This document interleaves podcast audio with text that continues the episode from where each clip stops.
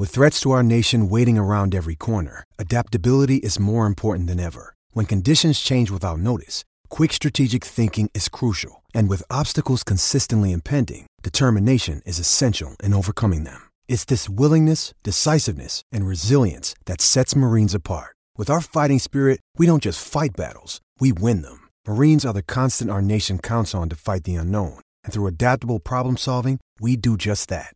Learn more at marines.com. All right, folks, welcome back to week two recap of our good old little podcast here at MWCWire.com. Same old people, not going anywhere. Jeremy Moss with Matt Kennerly, and we had another, I'll say, exciting week of college football. Stuff surprises us all the time.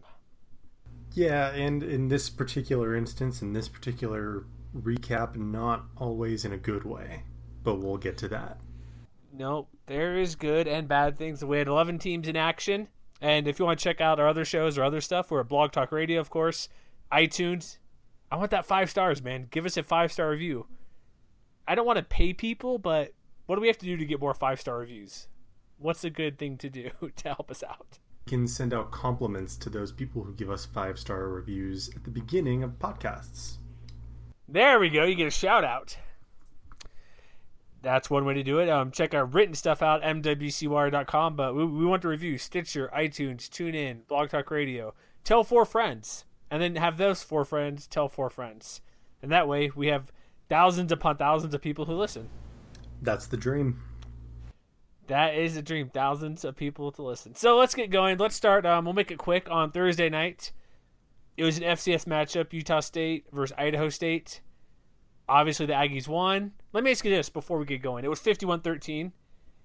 Do you trust the Facebook numbers that say nearly 830,000 people watch this game? Well, how many Facebook users are there? Like 100 million or something like that? 800,000 doesn't seem like that it, much. There's one guy I noticed on there who's getting really picky about it because I think they're kind of accurate because if you ever watch these games, like I watched the San Diego State game a couple weeks ago. I watched some of the Utah State game, New Mexico. They usually show about two to three thousand at a time, maybe four thousand. Mm-hmm. Their theory is that it's counting. Oh, people just scroll through and hover over it for twenty seconds as they're reading something else, and that counts as a view. I mean, maybe, but you know, even so, I think that it's probably only slightly bigger than the kind of audience this game would have if it were on, say, ESPN three or even on like CBS Sports Network or something like that. You know. You you think there's eight hundred thousand people watching CBS Sports Network? Uh, like when we have Wyoming, Oregon next week, is there going to be eight hundred thousand people watching? Okay, you know game? what? I have no idea because I'm trying to. I don't know. I don't know enough about Nielsen ratings to say one way or the other to say like what the average, you know, audience looks like. But you know, to me, considering just how many Facebook users there are, you know how many people might have been just like hey cool free college football on my favorite social network you know? To me that sounds about right. Good. I i'm a little dubious a little bit. I'm trying to pull it up right now because let me give you a quick example. I just saw this tweet again the other day from the same guy or just now so i just wanted to look into it. So just for example um let's see here. Let's find a okay washington rutgers on fs1 had 971,000 people. That's so you're telling me nearly as many people watch Utah State, Idaho State as Washington Rutgers. Well, remember, it's not how many people are watching; it's how many views. So it's not necessarily the entire game. There, that's the point too. Yeah. So I think that's what they're getting at. But I don't care if it. And that's what I'm saying. It sounds about right. And then, really quick, just for reference, one more. We'll get to the game. Troy Boise State on ESPNU. You want to take a crack at what the ratings were on that one? Uh, I do okay. not. I'd rather you just tell me. 194,000 people, 194k. I thought that would have been larger. But just a reference. But who cares? It's on Facebook. It's easy to watch. Just give me a clear picture, and we're good to go, right? Yeah, and if you're a Utah State fan, you got to be happy about how your team rebounded from a you know pretty tough loss to Wisconsin.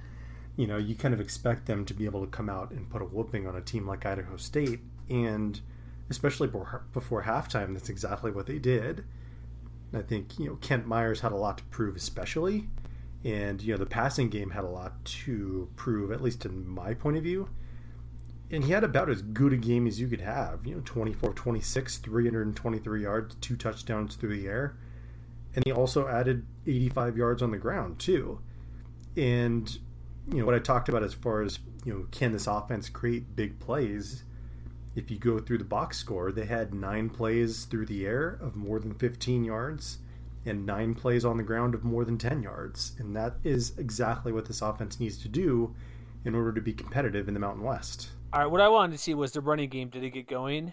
Um, yes. And who is? Um, I think they have. Did they have a new starting running back in El Toro Allen? They might. Hundred. I know it's Idaho State, so I'm not getting too far ahead of myself when they beat up on the Bengals. But 103 yards on 19 carries, a good clip. Juan Hunt had 10 for 50 on, which is solid. And um, there was no Tony Tony Lindsay. Well, it says that Tony Lindsay apparently got a shoulder injury, so he did have 28 yards on six carries, but according to the Deseret News, he's going to be off for a couple of weeks. Oh, so I, he's not even the depth box score. He had 28 yards. Oh, I must be. Uh, what am I looking at right now? I'm, maybe I was looking at a, something from last week. No, it's okay. But he's out for a couple weeks. I thought I saw something, but maybe Allen's the guy. If Lindsay's out for about a month or almost a month, Allen 103 yards and Myers can run a little bit, we know, and Hunt can do do some stuff. Maybe they found success, and we'll see when they actually play an opponent because the big swing going from Wisconsin to Idaho mm-hmm. State.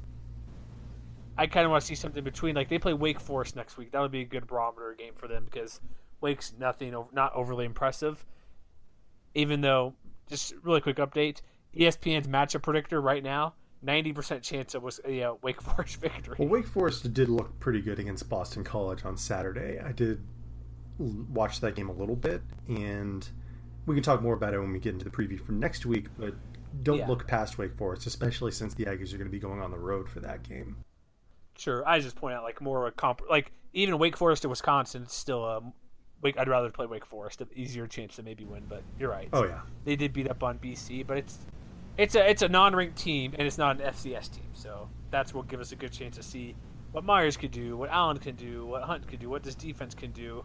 Where because they got after the quarterback a little bit here and there, but they won 51-13. No, nothing more to say because this was expected, and I'm just glad anything any troubling issues we thought they had, they at least we at least got to see it taken care of even against a lower division team. So congratulations, Aggies! You are now one and one on the year. There you go. And I guess we'll go. Should we go in a chronological order, or how do you want to do this? Might as well. Because ESPN does not ESPN does not have in the order, but I know the first game was Fresno State, Alabama, correct? It was, was that the first game of the weekend. We can just go there anyway. Sure, we'll start with it. 41-10. Let's move on. No, I'm kidding. so somehow, somehow, there's a lot of positives about this game, or at least if you if you pay attention to other can, people. How much? How much of this game did you actually watch? I watched about a good first half of it because I didn't want to watch Abilene Christian CSU. I didn't want to watch Gardner Webb Wyoming all that much because you're FCS teams. I wanted to see what Fresno could do. I do know you had an issue and you missed the first seven or fourteen points because of trying to find the dang game. Yeah, well, yeah, my internet channel. kind of freaked out, and by the time I got the internet back, they were already down fourteen nothing. So, and and watch ESPN. You would think because there's overlap and they put a buffer in sometimes. Like, oh, this game's now on ESPN before ESPN two. You would think if you're on the Watch ESPN app, if you just click on the dang game, it would take you to the game. Not always the case. But so I missed the first touch. I'm like, oh crap, 7-0. I saw some good things as well because, yeah, it's 41-10. It wasn't cl- relatively close, but there was a few times they Fresno drove down the field, got got that early field goal where they had three points. They got was a 27 yarder they Virgil made some decent throws. Like they were giving praise to like KeeSean Johnson for what he could do, and they moved the ball a little bit here and there, but it wasn't anything. They couldn't go anything down the field all that much. Really, they did have, like I said, a couple that 26 yard touchdown at the end of the game, but I thought they offense actually looked okay when they're trying to do things, but Alabama is just so good. It's hard to take away from. Oh, they they'll do great next week, but I thought they moved the ball okay at times because there's only one interception for Virgil, which is pretty good against his defense. And we look at the other side, like when Alabama had the ball, yeah, Hurts had that first 75 yard, was it 79, 79 yard touchdown run on the first play, I think. They had a tough time stopping that offensive line. But they gave some. Who was that linebacker for Fresno? It was like what 6'1", 250 They kept talking about. I Jeffrey Allison. Allison, yeah, I figured he played pretty well, and it's there. I was reading some review, previews to like, oh, nobody has the size to do anything against this team, but hit 14 tackles, a sack a TFL. I, I they did okay. Like it's it could have been much worse, uh, just because of what we've seen Fresno doing last year. Okay, so I'll tell you what I'm dis- I'll tell you what I'm disappointed in then. I think the one big offensive line. Yes and no, because as everybody pointed out, yes, you know they only allowed three tackles for loss, and they only gave up, I believe, one sack to Alabama the entire game. But the flip side of that, that a lot of people overlook, is as a team they only averaged 2.6 yards per carry. You know, Ronnie Rivers just was never really able to get it going. He only had 29 yards, 3.2 yards per carry, and you know, even beyond that, you know, Virgil, I was a little disappointed that they didn't let him take more shots down the field than he did. It seemed a lot of the stuff they were taking was, you know, underneath stuff. You know, it didn't seem like he did through that many passes that were more than six or seven yards downfield. And while, you know, there were a couple of plays that sprung from it, you know, Mari Scott had a nice catch and, you know, Kyle Rittering had a tough catch that had a few yards after the catch, but on the whole, I was a little disappointed that they didn't decide to air it out at least a little more often. You know, I remember the diving attempt that Jamire Jordan had, where I mean, it was not it was not an easy catch to be fair. Some people were giving him grief, but that was not an easy catch to make. And so I I, I give him a little bit of slack. Oh, right that. through his hands. Jeez, that one. It was. And, you know, like you said, the touchdown that Virgil ended up throwing to Grim in the fourth quarter was right on the money, too. But they didn't really throw downfield beyond those couple of attempts. And so to me, that was one disappointment. You know, the run blocking, again, was a little bit of a disappointment. And, you know, as for as good as the front seven looked against Incarnate Word a week ago, like you said, they had trouble stopping Alabama's running game and that was one of the things that I pointed on my preview is like, are you going to be able to force Hurts into obvious passing situations? And they didn't really do that because you know Hurts was too busy running all over them, and as a team they had over 300 yards rushing. And I feel like that's a little problematic if you're thinking ahead to non-conference play. Like if you are not going to be able to stop good running games you know, how are you going to be able to stop a San Diego State or, you know, a Boise State or a Hawaii? You know what I mean? I mean, you know, again, McMaryion, Marcus McMaryion looked good in, in kind of cleanup duty, but it just kind of depends on your perspective. And I think that I wasn't totally inspired by the play calling in this game. They had chances that they missed. You know, they had the interception in the end zone that, you know, Jackson Finch just basically dropped and Alabama was able to turn that into three points. So it was just it was one of those things where, yeah, you could see where there was some progress being made, but on the whole, I was still a little bit disappointed in how things turned out. Well, you can be because when you look at the, uh, I know they ran very well, and Hurts only had well, not only but had those two huge runs. That's a big deal because actually, when you look what they allowed to like Najee Harris, he only had seventy yards. Bo Scarborough, they didn't need to run the ball very much, but Scarborough ran the ball six times for 36 yards. Now, and he only had a long of nine. So they there were a few plays here and there on the running game where they actually made some stops. Like outside of those two long plays by Hurts, they they only allowed really a 25 yarder to Najee Harris. That's it.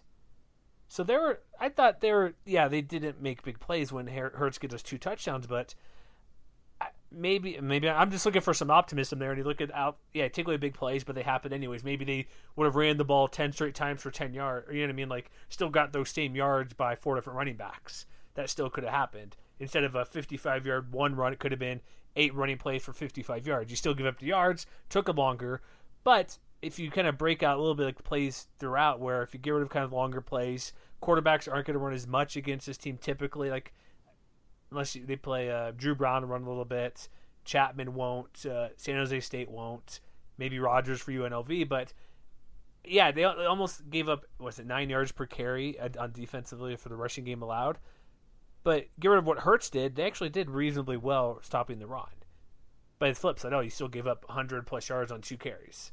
so you got to look at both ways. Yeah, yeah. I'm just looking for something there. Was it just disastrous, but still. Yeah, you were still giving up. You were still giving up over five yards per carry to the running backs. You know what I mean? And I feel like, I mean, the truth I think is obviously somewhere in between how they looked against Incarnate Word and how they looked against Alabama. But there is that kind of lingering concern because we know that there are some pretty decent running games in this conference, and that's something that you'll want to watch out for if you're Jeff Tedford in the def- and the, the excuse me the defensive staff. So were you satisfied with this game how it played out? For because we knew it wasn't going to be a win, they covered the giant spread. Were you say okay? I'm okay with how this result ha- came out came out to be. I mean, sort of. I don't know. That's fair. It's a bad loss. Still, you lose by 31 points. Yeah, I mean, if you if you look at the result by yards per play, and I actually went back and looked at this because other people were saying that you know they played hard and stuff like that, but by yards per play, they only they only had you know 4.3 yards per play, which was right in line with just about every high profile blowout loss that they had in the last three years of the DeRuyter era. So, I mean, yeah, you could say they played harder, they didn't quit. That's all well and good, but the result was exactly the same. So, make it that what you will, basically. Okay. Yeah, uh, there's some positives, but still negatives. It's still a long way to go, so we'll see it happens. Let's go to the. We'll skip. Um, I don't know what you're looking at here, but let's go to the two afternoon, the next three afternoon games. We got Abilene Christian, Colorado State. Uh, 38-10, Rams um, did their thing, and Nick Stevens looked very well. Look, or not very well, excuse me. Looked very good. Running game was fine. Matthews, Dawkins, uh, Kinsey ran well. The Gallup had 100 yards, and they shut basically shut down Abilene Christian. Yeah, it seemed like they had a little bit of a it, lull kind of in the middle of the game. Oh. They were up 17 nothing, and then you know, offense had a little bit of trouble getting things going for a little while.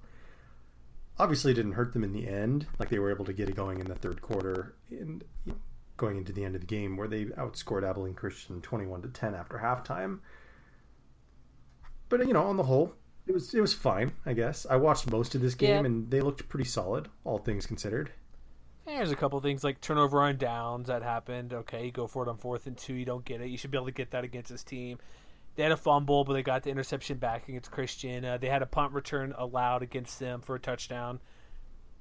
A couple things here and there, but it overall, it's like you win 38 to 10. Nobody got hurt, I don't believe, and you got Marvin Kinsey's got a good got five reps and a touchdown running the ball. Well, and they continued their trend so far early in, in non-conference play of being able to force turnovers too. Uh, you know, Jamal Hicks ended up with two interceptions. That's the second straight week that a defensive back has had two interceptions for the Rams. And you know, they put up you know eight tackles for loss, which against a team like Abilene Christian is exactly what you want to see. So, as for as rough as they had it last week against Colorado, this was a nice win all around. I think for the Rams. I don't think I'd say like with the two interceptions. This is kind of interesting thing here for the their quarterback. They. They had four guys make a pass. Started with the, was Dallas Sealy. I'm just noticing he was fairly efficient, 25 of 38, but overall they're 26 of 45, which up what with that 55 percent. That's okay. Think that you would think that'd be lower when you look at where they had seven quarterback hurries in this game. You think I don't know. Just I'm just nitpicking a bit, but you know, seven QB here, hurries. They still allow what, their starter to go almost sixty percent completion rate. I'm just nitpicking, but that's just one little thing I noticed. But they passed well, they ran well, turnovers were there. Congratulations, you're two and one. There you go. It's an FCS game. What else do you want from us, folks? Right? just say, like, come on. So, Really? shall we move on then? All right, let's get to Wyoming Gardner Webb. What? Come on, it's uh, okay. All right, Come on. Wyoming 27-0 over Gardner Webb. Congratulations on the great first half because second half somebody hit the snooze button. Three points only, and in the fourth quarter. So I I'm disappointed. You know what I'm disappointed in. They need to run the ball and find a running back, and they don't have one. That was going to be my first point if you hadn't brought it up. Sorry, sorry. no, no, no, it's fine because it, it is it is Yeah, worth running pointing out because you know Kellen Overstreet and Milo Hall gotta have somebody. couldn't even crack two and a half yards per carry combined. That's not a good sign. and I think it was interesting. I think it was Robert Gagliardi pointed out that they pulled the red shirt from Trey Woods, who ended up having a couple carries late in the game. And he might be someone to watch going forward because the guys that they've had in the backfield in the first couple weeks just haven't been getting it done. And if you're not going to be able to find success against Gardner Webb, that I think could be problematic for Josh Allen, who was good in this game. You know, 22 of 32, 328 yards, two touchdowns, no turnovers. But, you know, it seemed like in in what I watched of this game, you were still seeing some instances where he was playing kind of like sandlot football. And I don't know that you necessarily want him doing that too much, if that makes sense. No, you don't. We've seen what he's done when he when he played Iowa. Um, I mention these games all the time: Iowa, Nebraska, BYU, Eastern Michigan, San Diego State. And this is a bad team. That shouldn't be happening. It's when he plays good teams, and he has to be more disciplined. And especially especially when you're playing a team like this, you know, no need to be be fancy. Just go out there and play football. Because, like, yeah, Greg Bull's always a, he's like Brett Favre. Well, Brett Favre throws some stupid interceptions. I'm sorry, but you still can't have those. I don't care how good you are. Do you want to get the ball between four defenders on a dime where the receiver can only get it with his offhand. No, that's not going to cut it. You want to find the guys who are open, not necessarily the easy pass, but you want to find the best pass. And you don't always have to make the big play every single time. You know, on the flip side, though, there are some things I think they can be encouraged coming away from this game. You know, we know that Austin Conway is a viable number two who actually led the Cowboys in receiving yesterday, had a career high 135 yards and a touchdown. Yeah, I was going to mention that too. Yeah, they found the second receiver because you know you got um, C.J. Johnson there, but Conway said 11 for 135. They did what they did, but I just want to see the running game is the biggest concern for me because they seem to not, not have anybody there. And I think and I think you can also be encouraged by the fact that you know Gardner Webb was a they relied a lot on their running game, and Wyoming held their own. You know they only allowed 3.3 yards per carry you know, to the not only the Bulldogs. Did you know that they're the running Bulldogs? Well, they ran 52 times. What else is there to expect? You got to live up to the name. That's true. But I mean, I think that if you are if you're thinking ahead to the kinds of run heavy teams that you're going to be seeing, especially in the Mountain Division, you know, they ended up with you know seven tackles for loss, and they kind of forced them out of their element, especially late in the game, where you know they were able to move the ball a little bit on the ground. You know, they probably want to improve upon allowing nine of 17 third down conversions, but you know, for as run heavy as this offense was, I think it's a good sign if you're thinking ahead to, you know, Air Force in New Mexico in particular. Well, we'll see what happens because they who do they have upcoming? They are they still a non-conference play? No, they got Oregon. That's right. So, did you see any of that Oregon Nebraska Nebraska game at all? Oh goodness! I was watching a bit. I'm like, there. I'm looking for a game. I'm like sitting on my computer. I have this dual monitor thing. I'm like, okay, I'm trying to write write my recap real quick for Wyoming because I'm like, well, it's, it's, like hours late, but I'm almost done. Still need to get something up. So I'm like, um, this game's a blowout. I watched it at Temple Villanova really quick. Hey, Oregon Nebraska's playing it was what 42 points in the first half and they nearly blew nearly blew it? Yeah we'll have to talk about the ducks in our preview podcast because that was a really weird game. They nearly yeah well we will but i just, just trying to see what they do. I'm like oh because nebraska arkansas state nearly beat nebraska in the opener. But yeah ended up they scored zero points in the second half and one. It was 42 to 14 and they nearly blew it. Jeez. We'll get to the ducks next week. And if you um, noticed our website i put on twitter i'll probably refreshes up higher, but it's the uh, old joke everybody else does with the old Duck Hunt video game T-shirt. Mm-hmm. Go buy it if you can. I guess I don't know. It's pretty cool. But let's move on to uh, what's the next game? What's the other FCS game we have this week? I, my tabs are going crazy on me. We had uh, no, not FCS. San Jose State, Texas, almost FCS game, fifty-six to zero. Oh, that's not Are, that's not cool. I'm, I apologize. Um, so was a Todd Orlando correct saying they're now na- back in the national title contention? But here's here's the question though: Did they did they display the appropriate amount of grit in this game? You, you shut a team out 56 though. I'd say yes.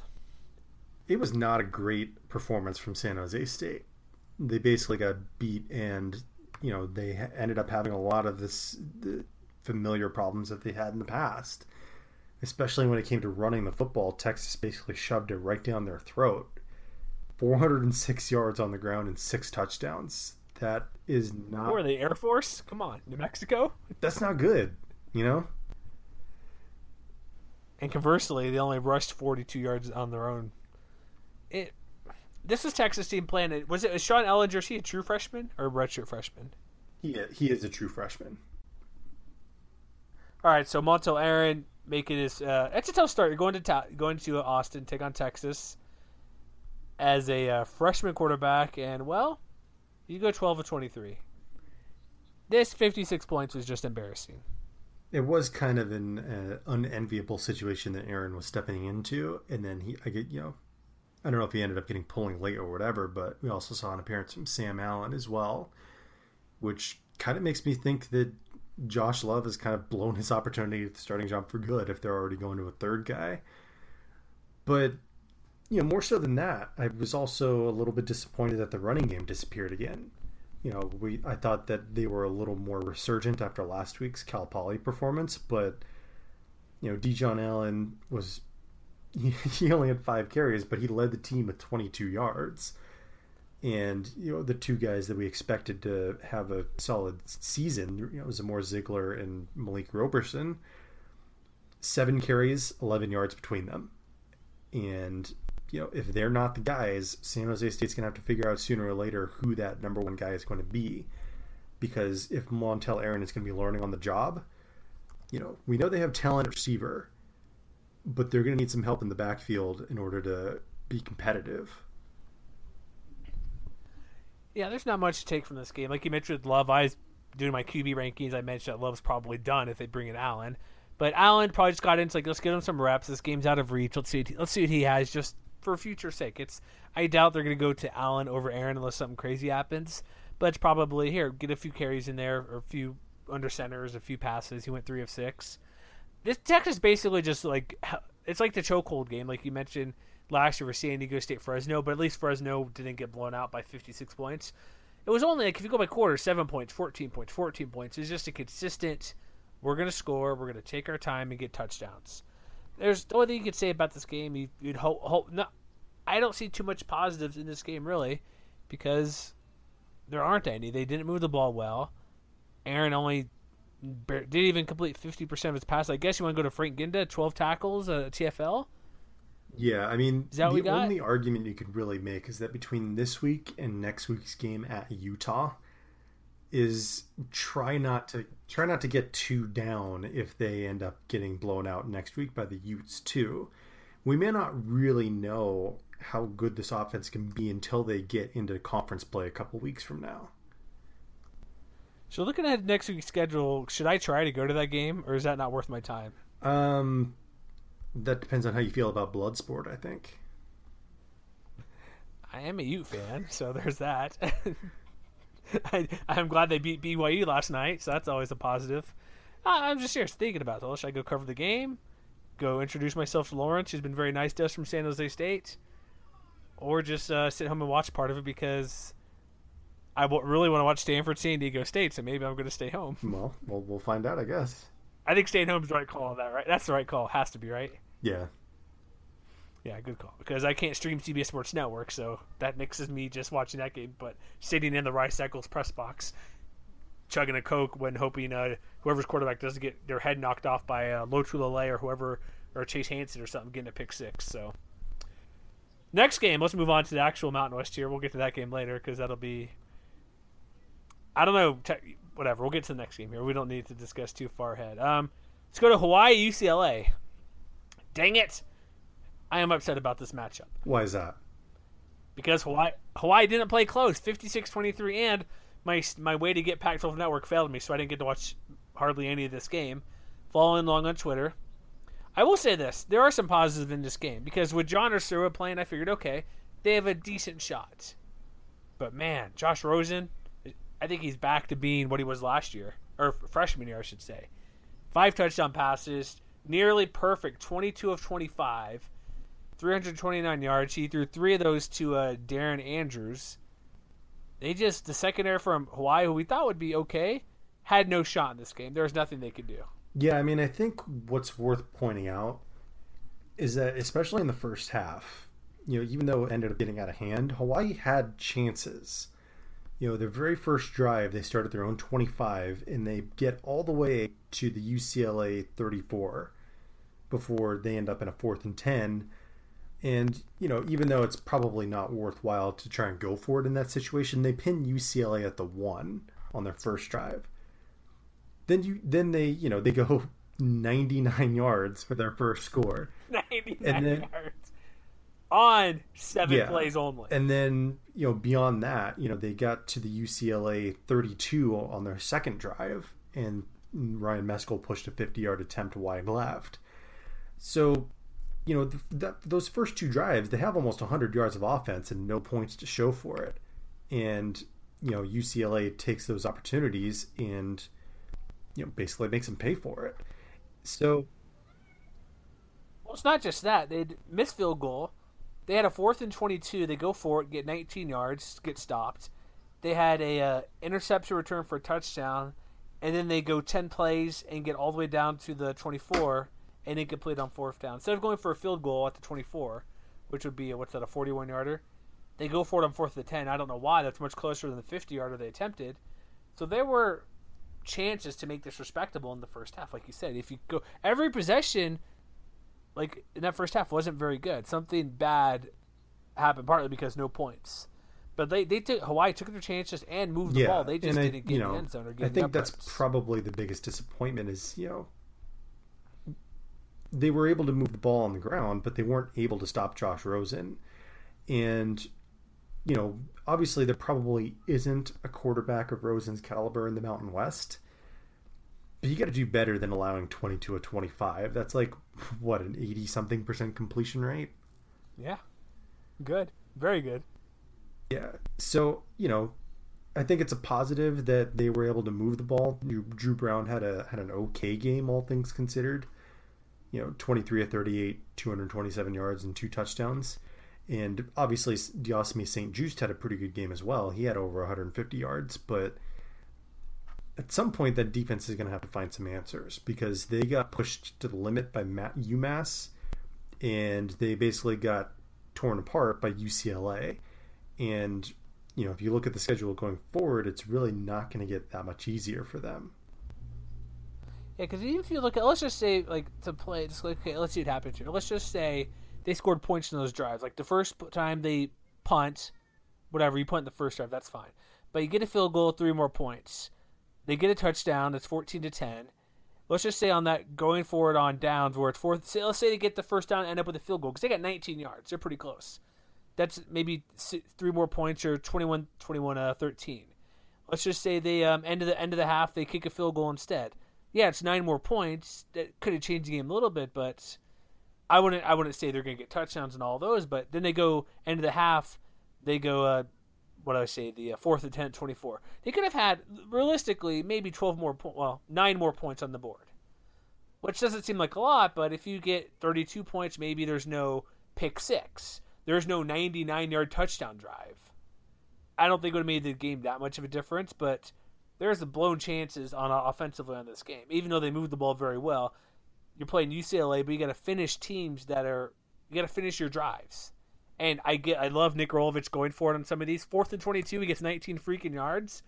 That's pretty bold. And if they could convert those and get get points out of them, it maybe maybe it's 40 to 32, a much better game than 56-23. I don't think it would have been a victory, but you're right. The defense, when they're playing San Diego State, when they're playing UNLV, can do a little bit here and there. Maybe uh, Fresno, if we once we see them play a more comparable team, they move the ball well, but like you said, defense, man, they gotta they gotta find something. Because Tavai only had four tackles in this game. Yeah, and I mean, I think it's also worth noting that they were 50% on third down conversions, which is actually really good, you know, considering the potential mismatch there. But it was those 0 for 3 on fourth downs that really made the difference in this game. So if you're if you're going to look for a positive, you know, we knew they were going to be explosive. The question I think that some people had was were they going to be able to be efficient? And in a lot of respects, I think they were in this game. It's just the breaks didn't go their way. Do you still think that they are the number two team in the West? I think they probably are. I mean, I think that they may have more severe questions on defense than I suspected. But I think the offense is definitely going to make them competitive in the division. All right, let's go to the next game here. Let's go to UNLV Idaho. Sweet, sweet revenge for the Rebels. A very convincing win. This was an interesting game because, yes, it was convincing 44 16. That third quarter, they just blew the doors off of the Kibbie Dome. And here's the thing it's interesting looking at it. Like, okay, how did they get 44 points? Well, first off, you got Lexington Thomas. And we should note um, Charles Rod, um, excuse me, Charles Williams is. I believe he's now. Is it official? He's out for the year. I hadn't seen anything to that effect. I just knew he was out for the game. I saw that. Hold on. From Tyler Bischoff, he um, right, he does some stuff for uh, AM seven twenty uh, down there in UNLV. I have a tweet here. Uh, yeah, out season-ending ankle surgery, so he he didn't even play, or at least maybe he didn't get any carry. So it's all Lexington Thomas. 190 yards, three touchdowns. That's how he won. They won this game. But Armani Rogers, I'm like, okay, let's see what he can do. Like, oh, let him loose. 10 of 16, 193, a TD, a pick. Okay, that's that's not bad. Until you consider, not to be all negative, one of those passes was a nice 94 yard toss to Devonte Boyd. Outside of that, 9 of 15 for 99 yards isn't very good. Yes and no. I mean, uh, uh, did you happen to see the highlight of that 95 yard strike, though? Of course I did. Great. Because that was a, that was a dime. it was yes. It's in our highlight reel for the week week two or yeah week two games. I saw. I'm just saying. Like I, am just maybe nitpicking, but no, that throw was amazing, and he got it right there to Boyd for the touchdown. I was looking I mean, over. I'm just looking at 44 points. Where did they come from? They didn't come from Rogers. Not that he played poorly, but I was just looking around. Like 44 points is a lot when your quarterback has less than 200 yards passing. Here's okay, so I'm going to say this because I didn't get a chance to watch a lot of the Howard game last week, but I did watch pretty much all of this game. Armani Rogers, I think, is for real. And even though know, he had two fumbles, I yeah, because I, am sorry, I'm sorry. The Cam Newton thing ticks me off. I'm I'm gonna probably be too probably be too hard on him forever. Well, yeah, but that wasn't. I mean, we can tap the brakes on that kind of comparison. But I mean, I watched him play in this game, and yes, maybe he was a little more of a of a game manager in this particular instance. But you know, we saw what he could do with the with the 95 yard play to Boyd with his arm, but uh, you also saw a lot of what he could do with his legs. And you know, you said it was all about Lexington Thomas on the ground. That maybe is only half true because Armani Rogers chipped in with 86 yards of his own, and he looked really fast as a runner, and obviously with the size that he has, looked like a very tough runner as well. And so I think that you know we knew coming into the year this was going to be their strength was running the football, and that's exactly what they did. Not only with Thomas and and Rogers, but also with Xavier Campbell, who chipped in with 81 yards of his own. So they didn't really give him a lot of opportunities to throw the football. Like they didn't really need him to you know, he was only two of five, especially on third downs, um, which is, you know, okay, not great. But again, he didn't really need to be in this game. But I think that if they need him to be going forward, that he's going to be up to the challenge. All right, so the running game's good. He looks he looks good running the ball and throwing the ball. I just 44 points is long. I'm trying to kind of figure out. But how good's Idaho? Are they weren't they predicted what third in the Sun Belt? I believe. I don't remember off the top of my head but trying to check here on the quick uh, preseason mags, but they're they're, they're good. They have a good quarter, uh, quarterback there in Linehan. He threw for 260 yards. Yeah, I mean it, it wasn't one of the better guys in, on the Sun Belt. You got but you got Silvers and yeah, I mean it wasn't like a sh- you know like a like an A plus performance by the UNLV defense, but I do think that they deserve a lot of credit from rebounding from last week's disaster because you know they only gave up you know 300 I was going to say they only gave up 384 yards of total offense, which doesn't sound great, but you know Idaho ran a few more plays than they did, and they only allowed 5.5 yards per play, which is pretty solid, all things considered. And while they only had three tackles for loss, they also forced a turnover as well. So, yeah, maybe there are things that still need to be worked on. But I think on the whole, you know, they held Idaho to five of fifteen on third downs. They were relatively penalty free, and I think that those are things that you can hold on to going forward. All right, real quick, Idaho was six from the uh, composite magazine type of projection, so they won a bowl game last year, so that's what we got, right? They beat up on Colorado State. I mean, it's a it's a good win. I think it's, I think as as weird as it sounds to say, it might be kind of like a statement win. Like, no, yeah, last week was embarrassing, but we're actually pretty pretty decent, if that makes sense. Um, really quick for you, I got some odds that just popped up real quick. Um, if you're the um, oh, never mind. So really quick, Utah State, Wake Forest. Wake Forest is a two touchdown favorite. Okay. That seems like a lot. And San Jose State's a 26 point dog to Utah. So, Ooh. just just popped up. It was just popped up. So I just happened to check out OddsShark really quick on Twitter. So, all right, let's get to the next game here. Toledo, Nevada. I was pleasantly surprised in Nevada's defense at some points in this game. They were put into a lot of really difficult situations in this game. They were. They made it like the game ended up being 13 point difference. That fourth quarter, Toledo only got the field goal, but there's times where Toledo couldn't get it on. I believe is at least once or twice. Like I'm like, God, they need to stop inside like the 15 yard line defensively, and they held Toledo at least uh, once or twice, a couple times on downs. I believe they got a held them to a missed field goal. No, that was it. It was a missed field goal where they got him inside close, where it's 34-24 missed field goal. But then, of course, Nevada can't take advantage of a fumble. Okay, great. They got Toledo. Toledo goes three and outs interception by Nevada. Like they had end of the game. They were in this game. They had like multiple chances to get inside to score. They're at the Toledo 30 yard line after a huge play. I know it bounced around, but fourth quarter was not kind to Nevada when they ended up losing 37 24. Their defense did some good things, but man, then they, they, offense couldn't get going in that fourth, that final frame where their defense stepped up big time for them. I mean, I kind of think a lot of it had to do with the fact that their special teams really put them in a hole, especially in that first half. Because if you look at the drive chart, Toledo's starting field position, especially on their first five drives, is kind of absurd.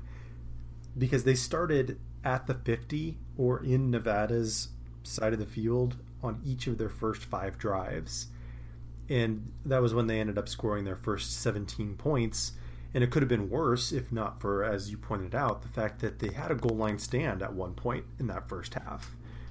So I think when you consider and a in a negative negative play, and that when they got at the 44 yard line or 46 yard line, minus six yards, three and out. So defense, it took Toledo a little while to get going as well. This wasn't like we figured Logan Woodside would just crush them and sling the ball across the field. But Nevada's defense, yeah, 37 points, but they they made some plays. Woodside only had 232 yards. Yeah, I mean the, the flip side of that though, which is something that I think might still be kind of the Achilles heel of this defense, is that they gave up almost 200 yards rushing, and you know, some of that I think has to be adjusted for with the you know tackles or sack. Actually, Nevada didn't have any sacks. Never mind. So they ran. The, Okay, so they ran the ball a lot, but I'm noticing just now that they had only 3.2 yards per carry which is surprising to me. And you it know, is. and they only allowed a couple ten plus yard plays, not that many. Yeah, and Toledo was relatively, you know, penalty prone. You know, they ended up having 14 penalties for 110 yards. So can I go back to blaming the offense and those fourth quarter chances they had, or is it? I say offense and special teams, like you mentioned the uh, field position, and then end of the game where they had chances to put up points and they couldn't do it. I mean, I think yes and no, because on the one hand, Tyler or Ty Gangi had basically the same kind of game he had against Northwestern a week ago. Like he had the exact same 19 of 37, but he also had you know a bit of explosiveness on his side. Like he, they ended up having five plays of more than 15 yards and four of those plays for over 30 yards, including two uh, that you know long touchdown they had to McLane Mannix, which was 75 yards, I believe, on one play late in the second half. So I think that the fact that they continue to be explosive is a good sign for this offense. But what they're going to need to work on is just kind of what I said last week. They're going to have to find a way to be more efficient because, yes, the explosiveness is good. What's not as good is the fact they were only 5 of 13 on third downs. Like, they're going to have to figure out a way to keep the chains moving at some point. And they, and they didn't run the ball very well, all that well either. Maybe maybe Kincaide and Jaxson Kincaide's a running back average about what five yards a carry, but only 12 attempts yeah. for 63 yards. So that, that's not too bad, but you got to run the ball more and mix it up because when your quarterback's under 50% passing, you got to move the ball somewhere else. And you look at his yardage, almost half of it came on those two plays that 75 yarder and the 50 yarder to Demps, to Wyatt Demps. You got to kind of find a balance and move the ball, but it's. I this game, the result doesn't surprise me. It's just kind of how it ended up playing out. Because Toledo getting 37 points, I could see that. But it was a hard fought 37 points. It wasn't them just going down the field and Logan Woodside going to like say went 24-30 for 350 yards. He wasn't his norm. Well, that's still a good game for him, but he wasn't as explosive as what Toledo's normally done in the past. So, what does this make you think of Nevada a little bit? Is it still work on the defense, work on finishing offensive drives, and that they might be better than we thought? Like, are they better than San Jose State right now? You think? Oh yeah, definitely. What about Fresno State? Probably. Okay. I mean, I think that on the whole, uh, Nevada has played a.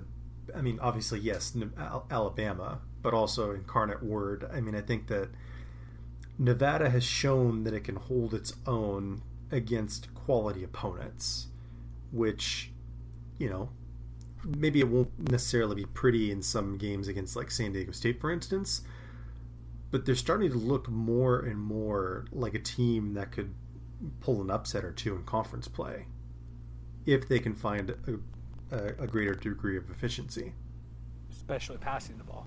Yeah. All right, ready for the uh, near comeback with the th- we can officially call them the Throwbows now, right? I think we can. Yeah. We got some love on Twitter. People liking the Throwbows. That's nice. The hashtag. Mm-hmm. So thirty to twenty-eight. 23 fourth quarter points for the Lobos. I missed the beginning. I mistakenly thought it was a safety. That was not a safety that happened there. It was not. It was a it was blocked a, uh, extra point attempt. Return for touchdown. Yes.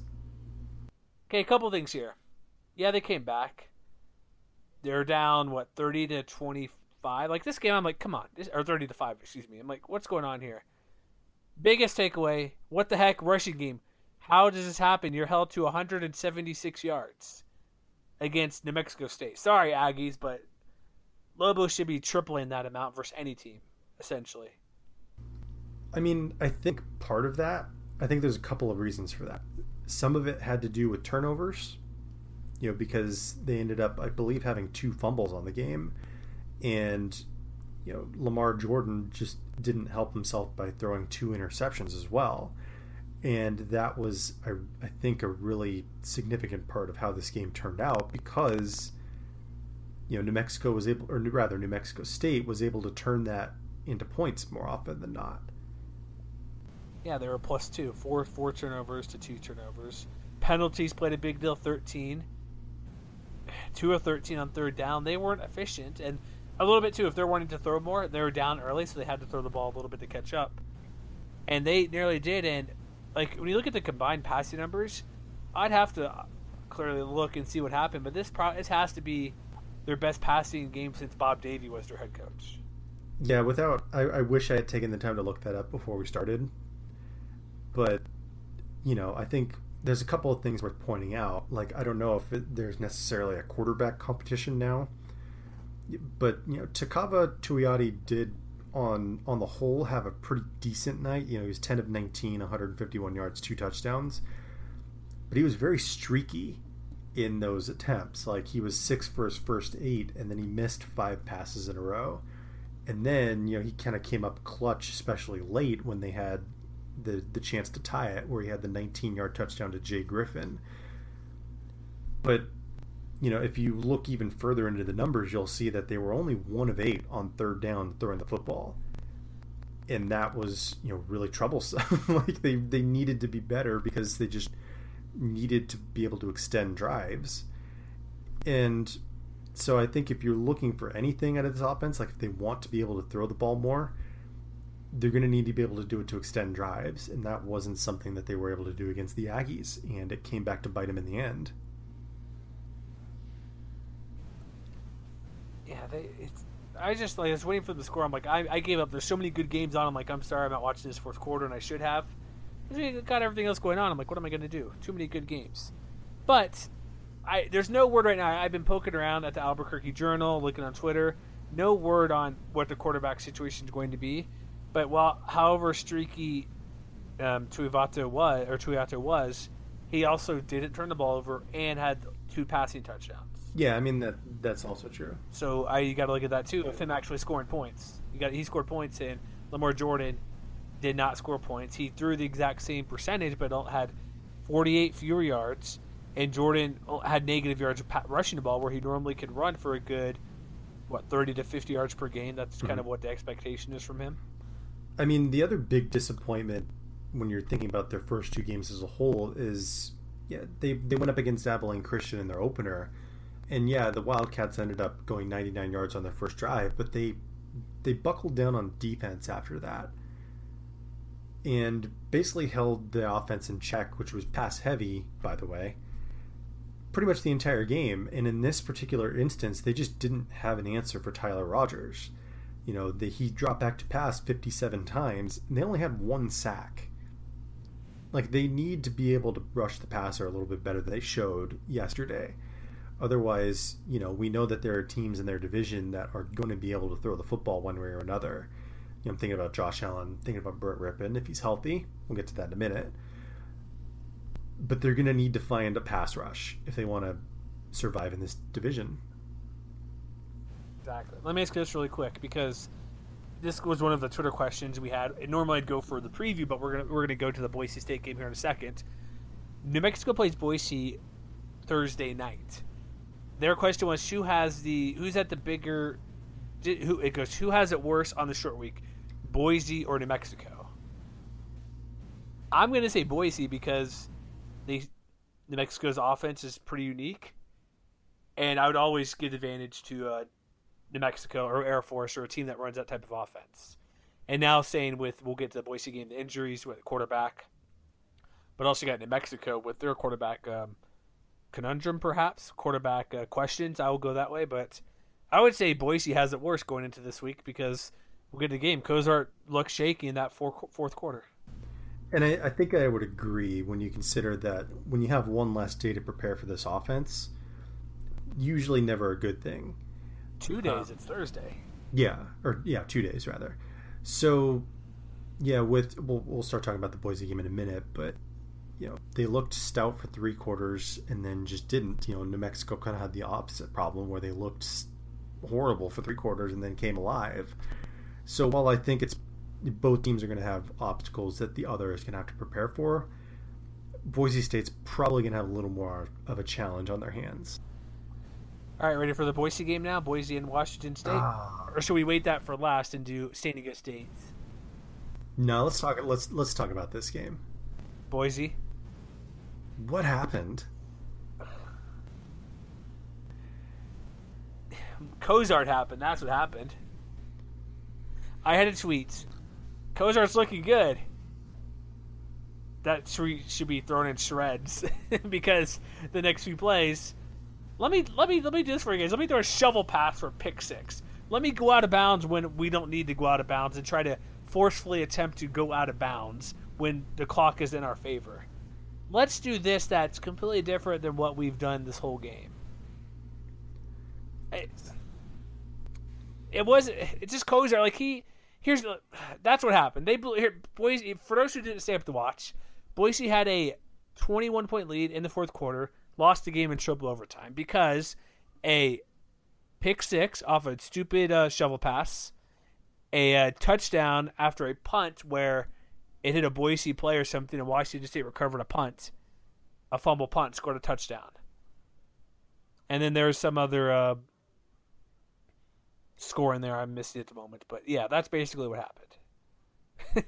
to get to to get to overtime. Is that oh man that shovel pass still that's ridiculous. That should never happen. Never happen.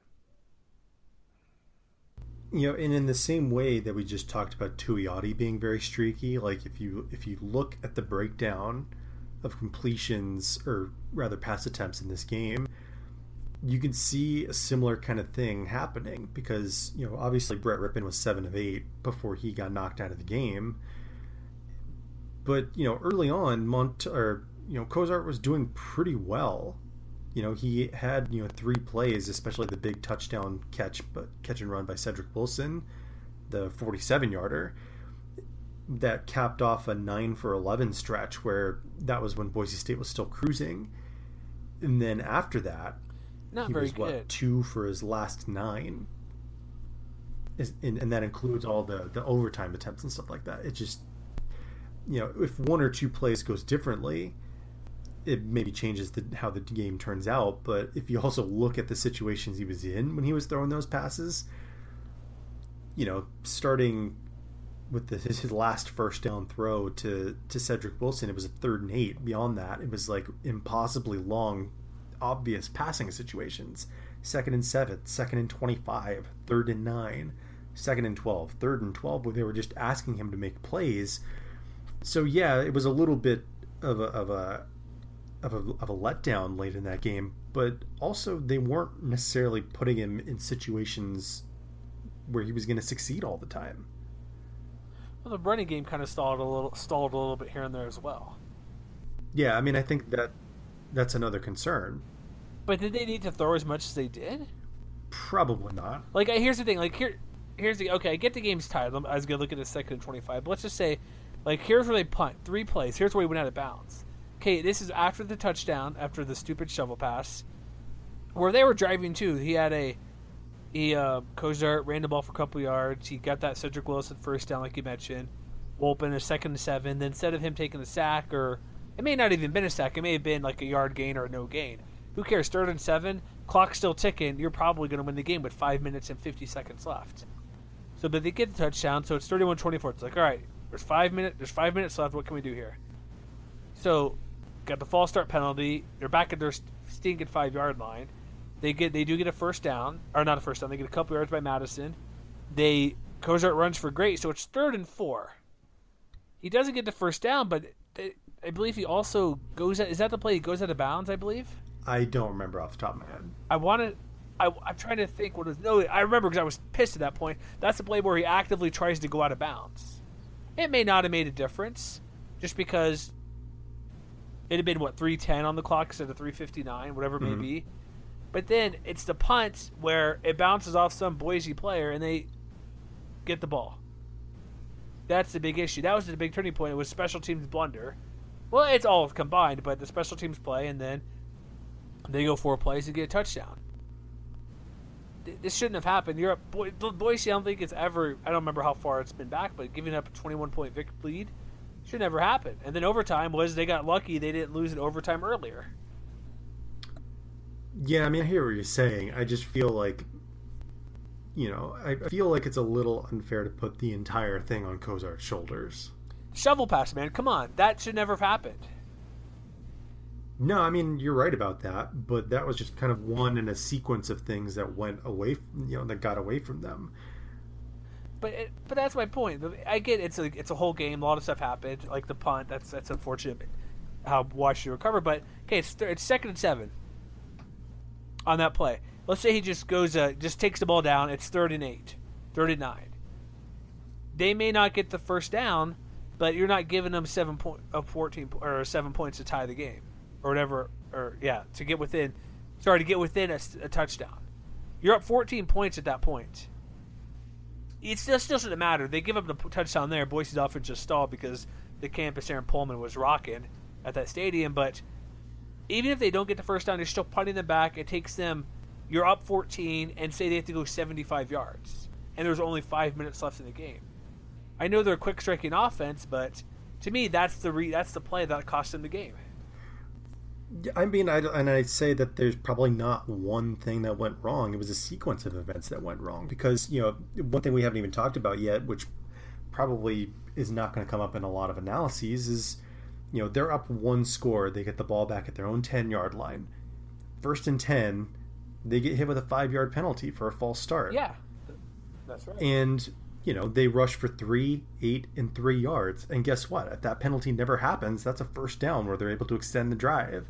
So yeah, while the the shovel pass is going to stand out in the highlight reels, you know this was kind of one thing after another. It was the shovel pass and that ball start and that you know fumbled punt and you know the and going out of bounds instead of running the clock off. yeah Yeah,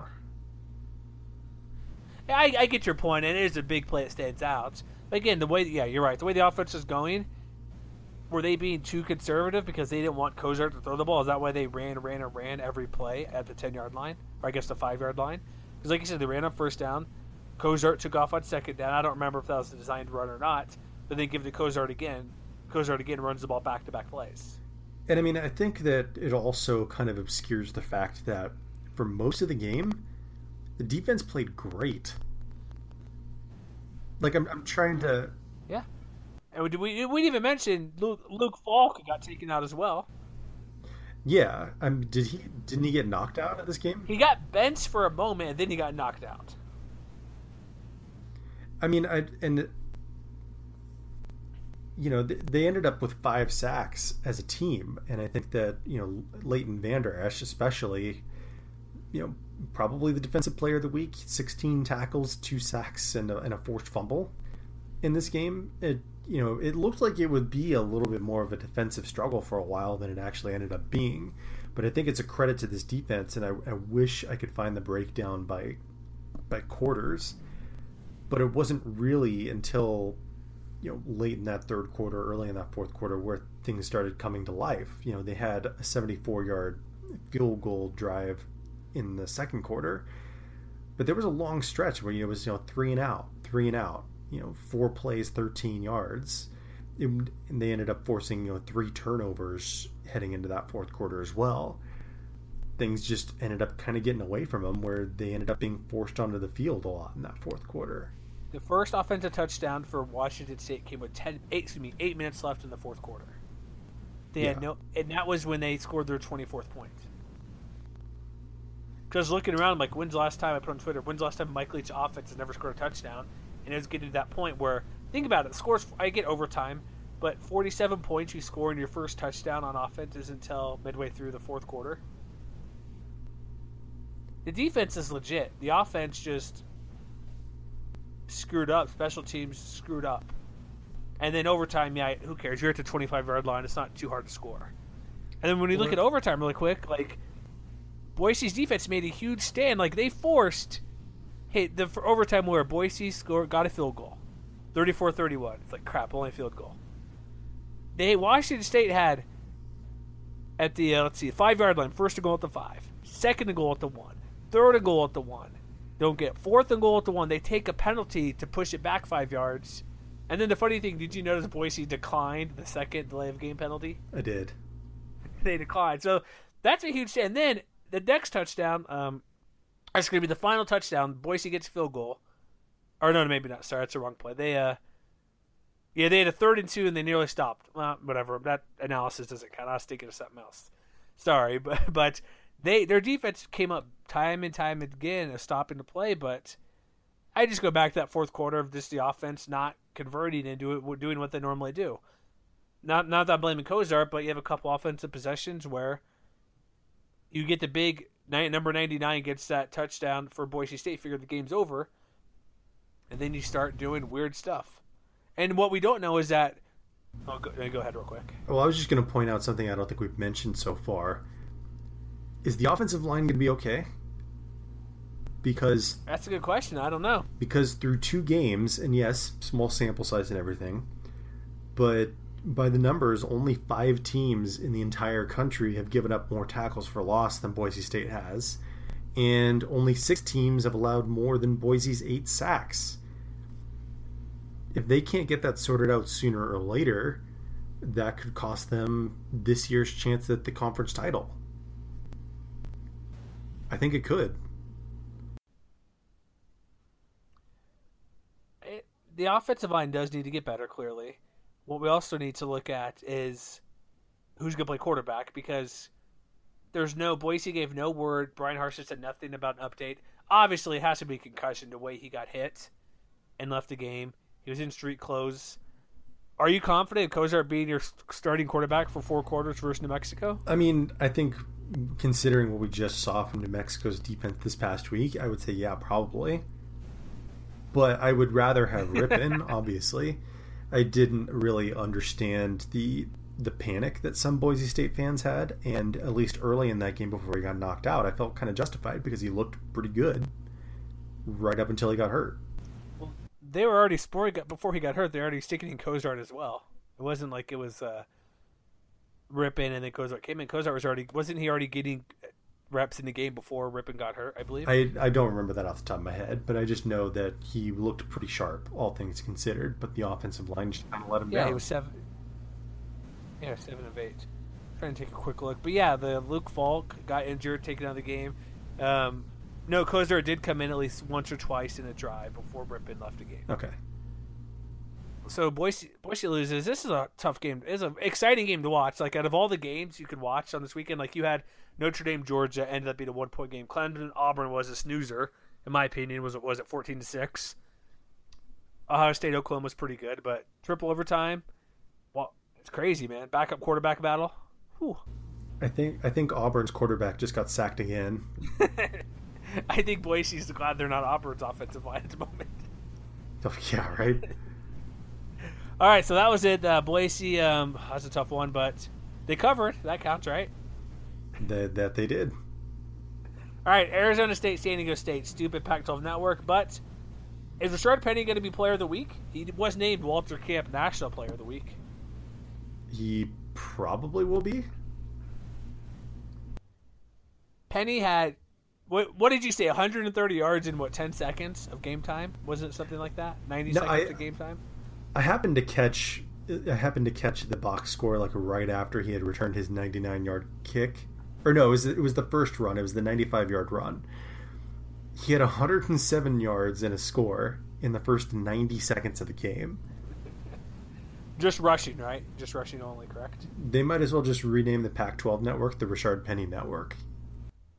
Oh snap! He he just is off the chain. 216 yards rushing. The night, like you said, 99 yard. I guess he is going to return kicks more often because this is the game he didn't mention. But dude, take as many kicks as you want, man. 99 yards, a touchdown. I think it was probably was that the opening kickoff. I'm assuming. Uh, no, it was a little bit later on. Or was it the first kick they received? I think it was the first kick he received, but he ran the, the 95 yard back first. Okay, I was just curious if the scene like maybe he's going to take like the because you want to stay fresh and everything. Maybe give him the first kick of the game return, just so it's um, you know what I mean. So it's like oh, let's get that out of the way, kind of, so he's not every the four or five extra attempts he has touching the ball just to get tired. But he like there's people saying like he's better than Donnel Pumphrey. Do you think that's the case? I think he's a different kind of running back than Donnel Pumphrey. I think it's kind of unfair to both to say that one is better than the other because they're both clearly very good. They are very good. And let's and let's not forget, let's not forget he had a screen touchdown that he turned that he turned into, you know, another opportunity to make an Arizona State defender look silly. You know, it was a 33 yard touchdown where the guy had like literally no chance to catch him, and I felt really bad for him after watching that highlight. Yeah, don't don't worry about it. He's good. That did, that man had a family. okay, fine, maybe a little bit. But this is all Rashard Penny. Even Juwan Washington, Juwan Washington did all right, 56 yards. Christian Chapman, the ultimate game manager. Sorry, David, I'm going to say it. Nine of 18 for 73 yards, and half that was on that screenplay. And to be to be fair, give all the credit to Penny as well for those 33 yards. Yeah, and I mean, and Chapman acknowledged on Twitter actually, uh, he had said that he he knew he didn't have his greatest game, but he gave props to everybody else for picking him up. You know, not only Penny, but also let's not forget about the defense, which you know basically ate Arizona State's offense alive for most of the game. Well, Manny Wilkins did pretty good throwing the ball. He had a couple touchdown passes. It was only a ten point game. However, the second half was where they just shut him down. They basically made Arizona State one dimensional, though, because, yeah, Manny Wilkins had almost 300 yards passing, but they averaged only 1.4 yards per carry. you know, their leading running back, Kalen Ballage, is a very good running back. He only had 44 yards on the ground, less than three yards a carry. Wilkins was sacked five times as well, so there's that. It, yeah, so you have to adjust for that a little bit, but yeah, I mean the defense was basically dominant. You can look at a guy like Noble Hall who uh, had sack and a half and two forced fumbles. You know, Chibu Onye Uku had you know a tackle and a half, or a tackle for a loss and a half, and a sack and a half. So, and I believe Tariq Thompson, if I'm not mistaken, also recovered another another fumble. So the kids are still all right in that secondary too. They're good, yeah. You know, this San Diego State defense, we knew coming into the season is going to be really legit, and it's going to be really fun to watch their game next week against Stanford. Oh man, Stanford, who got kind of after the good first half versus USC, or first quarter and a half, kind of just faded away into obscurity. Yeah, but you know they still have a lot to offer, and you know we know now that the Aztecs are basically in the driver's seat for whatever you know New Year's Day bowl hopes that the conference has. So you know next week's game, and we'll talk about that more in the preview, is going to be a must watch. But I think that with what they've done in the first couple of weeks, you know if they can take the running game away from Stanford, that could you know be the, that's probably the recipe for an upset. All right, since we're wrapping up here really quick, I'm pulling up the current lines for that game. It's at San Diego Okay. State. What do you think the uh, current line is at the moment? Versus I Stanford. would s- Remember, it's say the Q. It's on CBS Sports Network. It's a night game. Stanford minus 13 and a half. Oh, you don't you don't like San Diego State, do you? I just think that, you know, Stanford, we know they're going to be a very good team, and so I kind of expect it to be a little bit inflated. It is currently. It's, I'm looking at about four books here. It's about eight and a half right now. Oh, okay. One book, if you're lucky enough, if you had the, uh, I'm not sure which one this was, but they it started off Stanford minus seven, then quickly jumped to nine and a half to ten, and now it's kind of stabling back down to between eight and a half and nine. I think that that's a serious sign of respect for the Aztecs. What is uh, Stanford right now? Are they ranked 20th, I believe, at the moment? I don't have the poll in front of me. I know San Diego State should be getting more points than they're currently getting. They are 19 in both polls right now, dropped five spots in each. Yeah, so I mean, in they're still a very good Pac-12 team. They're still going to compete for the conference title there. But it's also, I think, a very good matchup for the Aztecs. So we'll see. We'll see. It's a good one. That's that's probably we'll get. Like I said, and you said we'll get to all these games in our previews. But that was a that's that's a game. Look, next week's gonna be huge. You got Air Force. You got. Oh, do you see what the uh, official wardrobe for Air Force fans is at Michigan?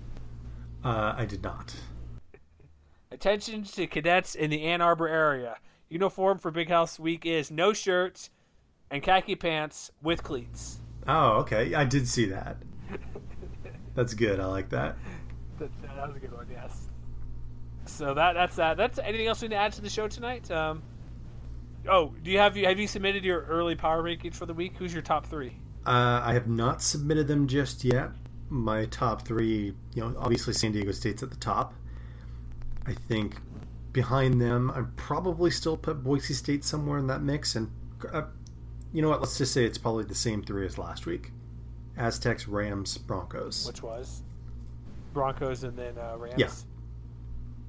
Same here. That's what I have, and so that's uh, yeah. So we're, we're lame and we agree on too many things, Matt. But that's okay. That's how it works. That's fine.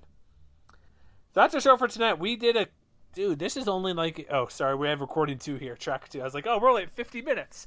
No, we're at about hour ten. So we had eleven games to get to. But check us out mwcwire.com. Apparently, I found out we have a lot of people who are viewing the website. We appreciate that since we're at a new, sort of a new location from last year. But check us out, mwcwire.com. If you want to be part of our power poll, and I like I said, you can hijack the poll if you want. That's okay. We don't care. Go to our Patreon page. You can participate in that. It's uh, a MWC Wire. If you want to go to iTunes, tune in. Like we said, we want the Matt. You will personally give them a shout out if we get five stars, correct? Yes. So that's that's that's got to be worth the price of admission, right? It'll take you what two two minutes to write a review to say we're awesome. Yeah, probably. That, that's all we. that's exactly. All right, so that's our show for tonight. Uh, again, MWCWire.com. We'll be back next week on what Wednesday night, Thursday morning for the uh, week three preview show. And yes, we're always biased against your uh, yeah your team. Good folks. See you later.